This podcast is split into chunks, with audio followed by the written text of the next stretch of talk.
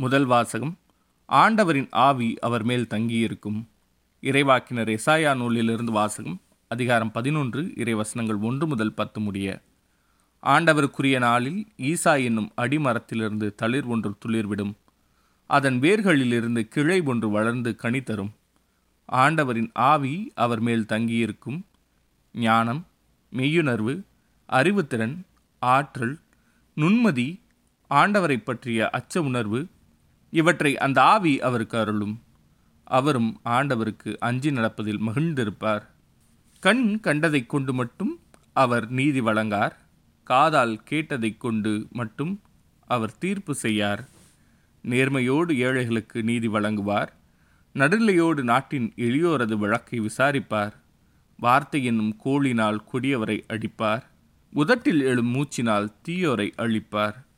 நேர்மை அவருக்கு அரைக்கச்சை உண்மை அவருக்கு இடைக்கச்சை. அந்நாளில் ஓனாய் செம்மறியாட்டு குட்டியோடு தங்கியிருக்கும். அக்குட்டியோடு சிறுத்தை புலி படுத்து கொள்ளும். கன்றும் சிங்கக்குட்டியும் கொழுத்த காளையும் கூடி வாழும். பச்சிலம் குழந்தை அவற்றை நடத்தி செல்லும். பசுவும் கரடியும் ஒன்றாய் மேயும். அவற்றின் குட்டிகள் சேர்ந்து படுத்து கிடக்கும். சிங்கம் மாட்டைப் போல் வைக்கோல் தின்னும். பால் குடிக்கும் குழந்தை விரியன் பாம்பின் வழியில் விளையாடும். பால் குடி மறந்த பிள்ளை கட்டுவிரியன் வலையினுள் தன் கையை விடும். என் திருமழை முழுவதிலும் தீமை செய்வார் எவருமில்லை. கேடு விளைவிப்பார் யாருமில்லை. ஏனெனில் கடல் தண்ணீரால் நிறைந்திருக்கிறது போல மண்ணுலகம் ஆண்டவராம் என்னை பற்றிய அறிவால் நிறைந்திருக்கும். அந்நாளில் மக்களினங்களுக்கு சின்னமாய் விளங்கும் ஈசாயின் வேரை பிற இனத்தார் தேடி வருவார்கள். அவர் இழைப்பாரும் இடம் மாட்சி நிறைந்ததாக இருக்கும். இது ஆண்டவரின் அருள்வாக்கு. இறைவா உமக்கு நன்றி. நற்செய்தி வாசகம்.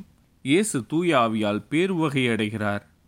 லூக்கா எழுதிய தூய நற்செய்தியிலிருந்து வாசகம் அதிகாரம் பத்து இறைவசனங்கள் இருபத்தி ஒன்று முதல் இருபத்தி நான்கு முடிய அக்காலத்தில் இயேசு தூய ஆவியால் பேருவகை அடைந்து தந்தையே விண்ணுக்கும் மண்ணுக்கும் ஆண்டவரே உம்மை போற்றுகிறேன்.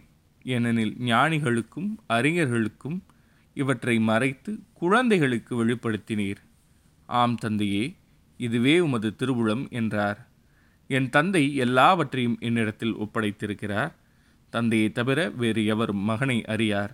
தந்தை யார் என்று மகனுக்கு தெரியும்? மகன் யாருக்கு வெளிப்படுத்த விரும்புகிறாரோ அவருக்கும் தெரியும். வேறு எவரும் தந்தையை அறியார் என்று கூறினார். பின்பு அவர் தம் சீடர் பக்கம் திரும்பி அவர்களிடம் தனியாக நீங்கள் காண்பவற்றை காணும் வாய்ப்பு பெற்றோர் பேறு பெற்றோர்.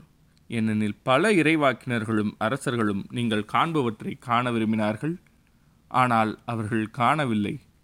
நீங்கள் கேட்பவற்றை கேட்க விரும்பினார்கள். ஆனால் அவர்கள் கேட்கவில்லை என நான் உங்களுக்கு சொல்கிறேன் என்று கூறினார். இது ஆண்டவரின் அருள்வாக்கு.